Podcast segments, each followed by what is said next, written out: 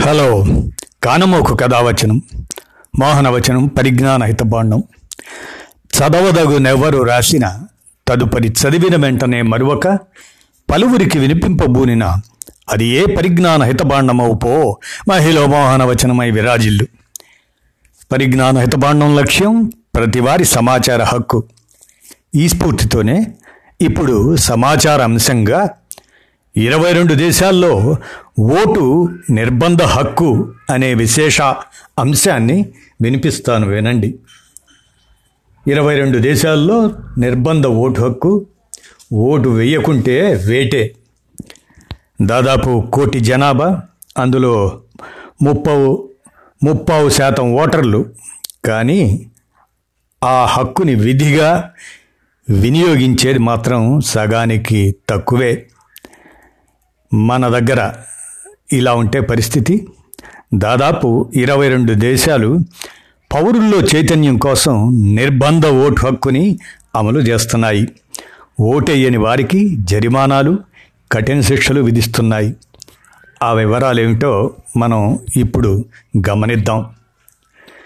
Brazil పద్దెనిమిది నుంచి డెబ్భై సంవత్సరాల మధ్య వయసున్న ఓటర్లు తప్పనిసరి హక్కును వినియోగించుకోవాలి. వారు విదేశాల్లో ఉన్న ఆ రోజు తప్పనిసరిగా అక్కడికి రావాలి. వచ్చి ఓటు వెయ్యాలి. లేని పక్షంలో జరిమానా విధిస్తారు బ్రెజిల్లో. ఇక గ్రీస్ ఈజిప్ట్. అక్కడ చూస్తే గ్రీస్ ఈజిప్ట్ దేశాల్లో ఓటింగ్ చట్టాలు చాలా కఠినంగా ఉంటాయి. ఇక్కడ డెబ్భై ఏళ్ళ వరకు వయసున్నవారు ఒక్కసారి ఓటింగ్ వినియోగించుకోలేకపోయినా ఓటరు కోర్టు ముందు చెప్పే కారణాలు ఇచ్చే వివరణను బట్టి ఒక నెల నుంచి ఒక ఏడాది వరకు జైలు శిక్ష తప్పదు. అయితే ఇప్పటి వరకు ఇక్కడ ఏ ఒక్కరికి శిక్ష పడలేదులేండి. అంటే అక్కడి పౌరులు అంత జాగ్రత్తగా ఉంటారన్నమాట. ఇక అర్జెంటీనా విషయానికి వస్తే పంతొమ్మిది వందల పన్నెండు నుంచే నిర్బంధ ఓటు హక్కు కొనసాగుతుంది. పద్దెనిమిదేళ్ళ నుంచి డెబ్భై ఏళ్ళ మధ్య వయసు ఉన్నవారు తప్పక ఓటెయ్యాలి లేకపోతే వారికి యాభై డాలర్ల జరిమానా విధిస్తారు.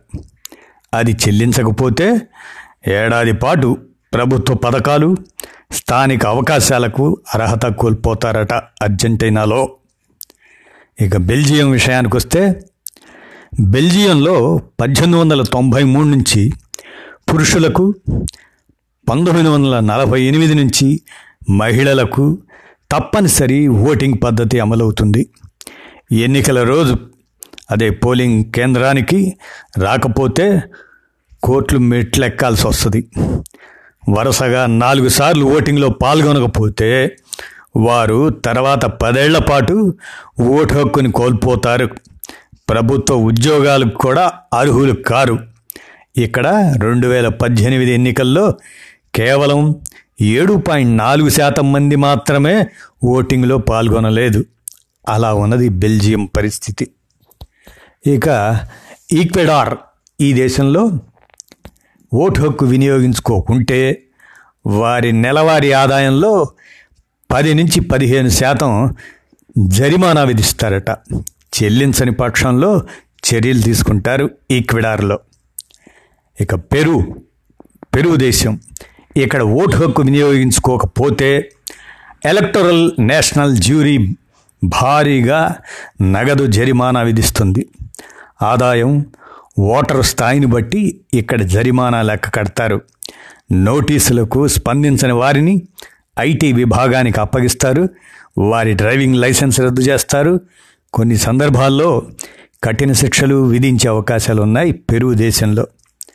ఇక బొలీవియా విషయానికి వస్తే బొలీవియా దేశంలో ఈ నిబంధన మరింత కఠినతరం ఇక్కడ ఎన్నికల రోజు పోలింగ్లో పాల్గొన్న వారికి ఓ గుర్తింపు కార్డు జారీ చేస్తారు. ఆ పత్రాన్ని మూడు నెలల వ్యవధిలోపు ఖాతాలున్న బ్యాంకుల్లో సమర్పించాలి. లేని పక్షంలో ఉద్యోగులకు అందాల్సిన జీతాన్ని బ్యాంకులోనే నిలవరిస్తారు. ఇక్కడ ఓటింగ్ శాతం తొంభై ఎనిమిది శాతం దాకా నమోదవుతుంది. బొలీవియాలో ఆ పరిస్థితి. ఇక ఆస్ట్రేలియా విషయానికి వస్తే ఇక్కడ ఓటు వేయని పౌరుణ్ణి సంజాయిషి కోరుతూ ఎన్నికల జ్యూరీ నోటీస్ జారీ చేస్తుంది.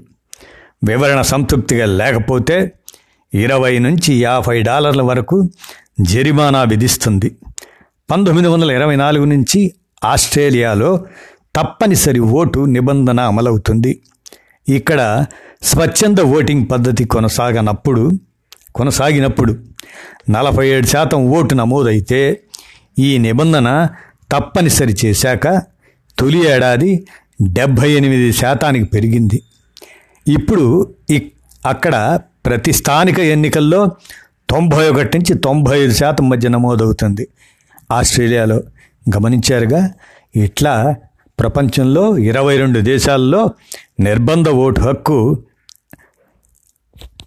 అమలవుతుందన్నమాట.